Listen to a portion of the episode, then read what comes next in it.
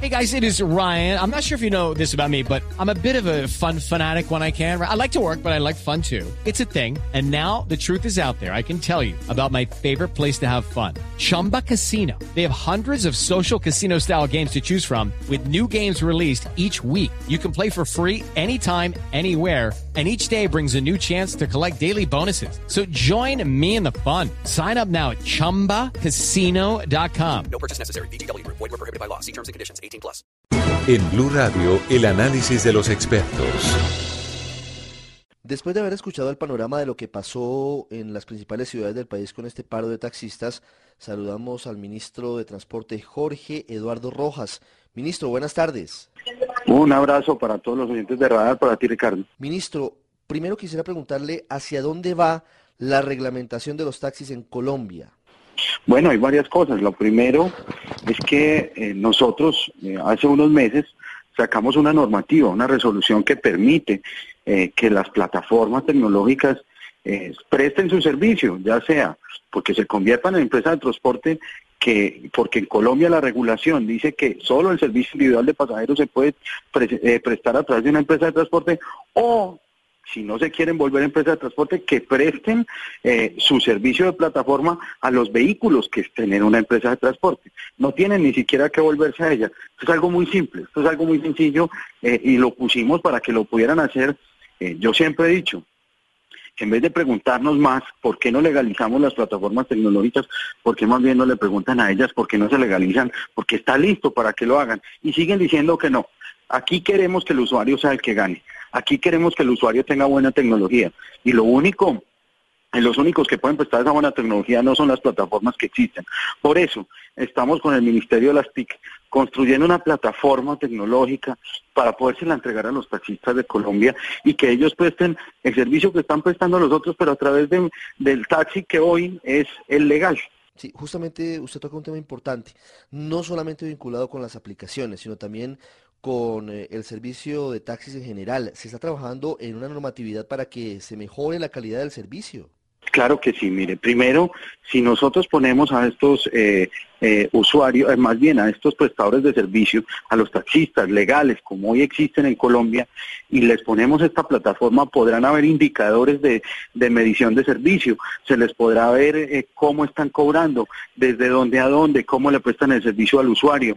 Ese tipo de cosas las podemos hacer a través de las aplicaciones que no necesariamente son las que hoy no son legales, sino las que les queremos entregar a los taxistas de Colombia, pero el ejercicio sí tiene que ser, como tú dices, que sea que se preste un buen servicio para los usuarios. El que tiene que ganar aquí es el usuario. Nadie está diciendo que no queremos que las plataformas que quieren prestar servicio no lo presten. Simplemente le estamos diciendo legalícense, como están legalizados los señores de los taxis. Permítame preguntarle, no sé si le entiendo bien, lo que busca el gobierno es avanzar hacia la inclusión de aplicación única del funcionamiento a través de esa tecnología de los taxis en el país? Claro que sí, es que las aplicaciones deberían estar hechas para ellos, que hoy son legales. ¿Cómo podrían vincularse hoy los taxistas tradicionales a ese sistema, a ese esquema que no sería con taxímetro o por teléfono o en la calle, sino con aplicaciones? Como lo, como lo hace el ilegal, pero este es legal. Simplemente se inscribe en la plataforma y la plataforma lo mm. inscribe y empieza a prestar el servicio. Es que el taxista es legal, es que nosotros no tenemos ningún problema con las plataformas. Lo que pasa es que le están entregando su plataforma a un, a un, a un carro particular que no es legal, que nadie sabe quién es, que sale, mm. sale de, de, de, su casa y con un carro y no sabemos si tiene revisión técnico-mecánica, si tiene bien los frenos, si el señor es conductor mm. profesional o no no sabemos nada, si tiene antecedentes penales, nadie sabe absolutamente nada sobre, sobre este señor y en cambio con el tema del taxi que está registrado en una empresa, pues al menos hay algún control. Ahora, sí tendremos que profundizar sobre ese control para saber qué servicios se está prestando y que sean los mismos empresarios, eh, valga la redundancia de estas empresas habilitadas los que hagan este control. Vale la pena decir aquí que estamos pensando, apenas esto es una idea que va a empezar a desarrollarse, que se genere una tarifa diferencial.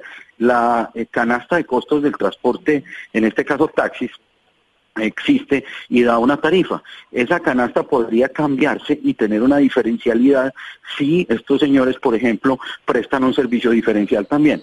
Ejemplo, un taxista tiene un vehículo un poco viejo, pequeño, como hay muchos, y el señor que ya tiene cupo dice, yo prefiero cambiar eh, este equipo y comprar un carro digamos que de alta gama, prestar un servicio distinto, que tenga, digamos, que sistema biométrico, que ponga el señor la huella digital cuando entra y lo reconozca una pantalla, que el usuario cuando se suba le muestre el mapa de origen, destino, eh, que tenga un GPS para hacer seguimiento punto a punto, eh, que tenga un sistema de evaluación y control por parte del usuario para que la empresa que afilie al taxista le haga seguimiento que le entreguen el periódico eh, cuando se suba usted al carro. Esa ese servicio diferencial de alta gama también puede permitir que tenga una tarifa diferencial. Entonces, una carrera que vale cinco mil pesos puede que, se, que le permitamos que se cobren siete mil o en ocho mil. Yo creo que muchas personas pagarían un poquito más por un servicio diferencial. Ese tipo de cosas son las que queremos implementar.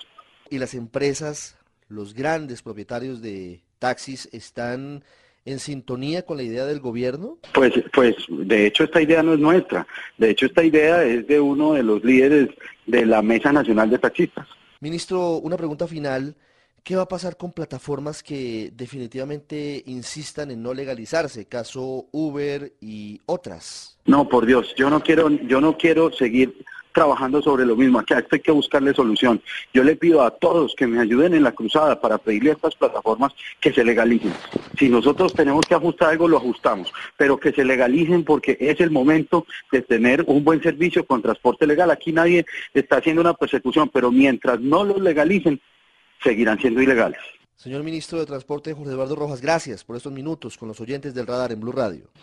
Bueno, un abrazo, que estés bien. Chao.